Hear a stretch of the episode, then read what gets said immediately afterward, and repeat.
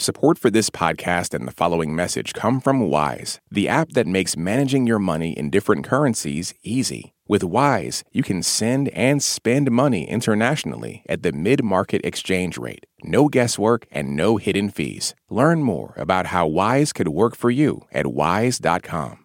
Recent advances by Ukrainian troops are revealing what Russia's invasion left behind. Some towns have changed hands as Ukraine pushes toward the city of Kherson. The liberation of those towns exposed a divided society. Neighbors now see each other as collaborators with the enemy. NPR's Franco Ordonez reports. Volodymyr Tsiba is drawing water from a well that he'll mix with grapes picked from his backyard. He's making brandy and wine. He grabs a recent bottle of red, which he warns may be a little sweet, before pouring a glass for himself and his wife.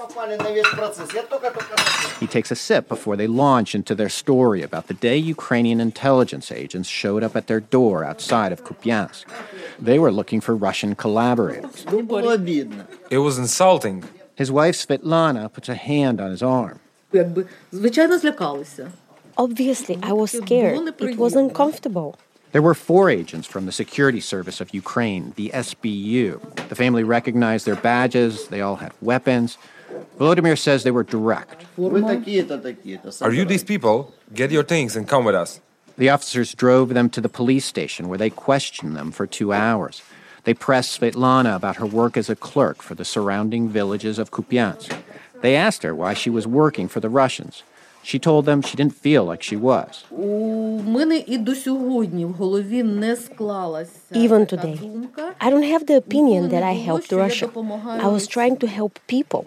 As a clerk, Svetlana handles all the legal paperwork for civilian life wills, marriage certificates. But she also is collecting names of villagers who could receive Russian payments of 10,000 rubles, a little more than $160. I understand that we should have probably realized with our actions, maybe by helping people, we were also helping the occupiers. She doesn't blame the SBU. She says they were doing their job. But she doesn't understand why her neighbors, who she says she was trying to help, reported her as a collaborator. From our village, there wasn't a single person who didn't take that money. But I understand people had to survive. I don't blame anybody. But how am I guilty? Like in many liberated communities, the people of Kupiansk and surrounding villages have gone through an incredible amount of turmoil. The Russians invaded in early March, taking over the city. Some were killed, others tortured. As the months went by, resisting turned into adapting, into surviving. Now, six months later, the Russians are gone and the Ukrainians are back in control, and neighbors are trying to adjust again, when even the smallest acts of cooperation were seen as collaboration with the enemy.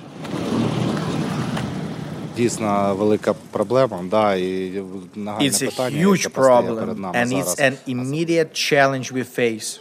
That's the acting mayor of Kupiansk, Andriy Besedin, who replaced the former mayor who surrendered the city to Russian control. As artillery fires away in the background, Besedin says many here feel betrayed by their neighbors, and others are angry with themselves for how they behaved, for not resisting the Russians enough Треба час, треба психологічно перше там. It will take time. People need to psychologically recharge, and we as a government need to provide them with the conditions so that they understand that Ukraine cares for them. The challenge is especially great at the schools. Teachers who resisted the Russians are now refusing to work with colleagues who accepted contracts to teach under the Russian education system.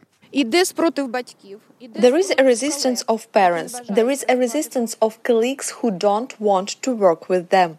Tatiana Shemirska is the principal of the largest elementary school in the nearby village of Shevchenkove. She says there are different levels of cooperation, but those teachers who traveled to Russia for training and began the school year under the Russian system should not be allowed to teach Ukrainian children. And she's uncomfortable that she's being asked to collect information on possible collaborators.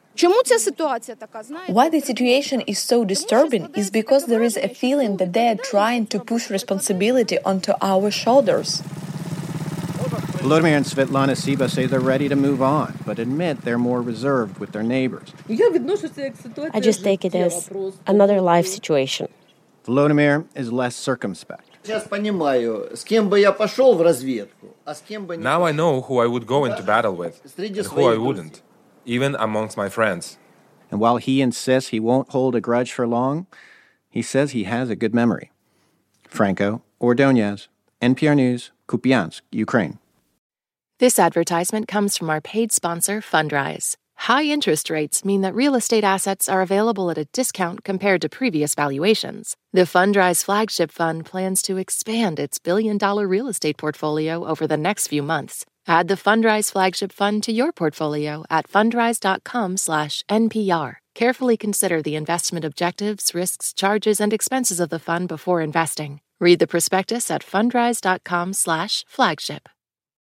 Support for this NPR podcast and the following message come from Amgen, a biotechnology pioneer leading the fight against the world's toughest diseases such as cancer, heart disease, asthma, and osteoporosis. In a new era of human health, Amgen continues to accelerate the pace of change, operating sustainably and drawing upon deep knowledge of science to push beyond what's known today. With each decade, they reliably deliver powerful new therapies to patients. Learn more at amgen.com.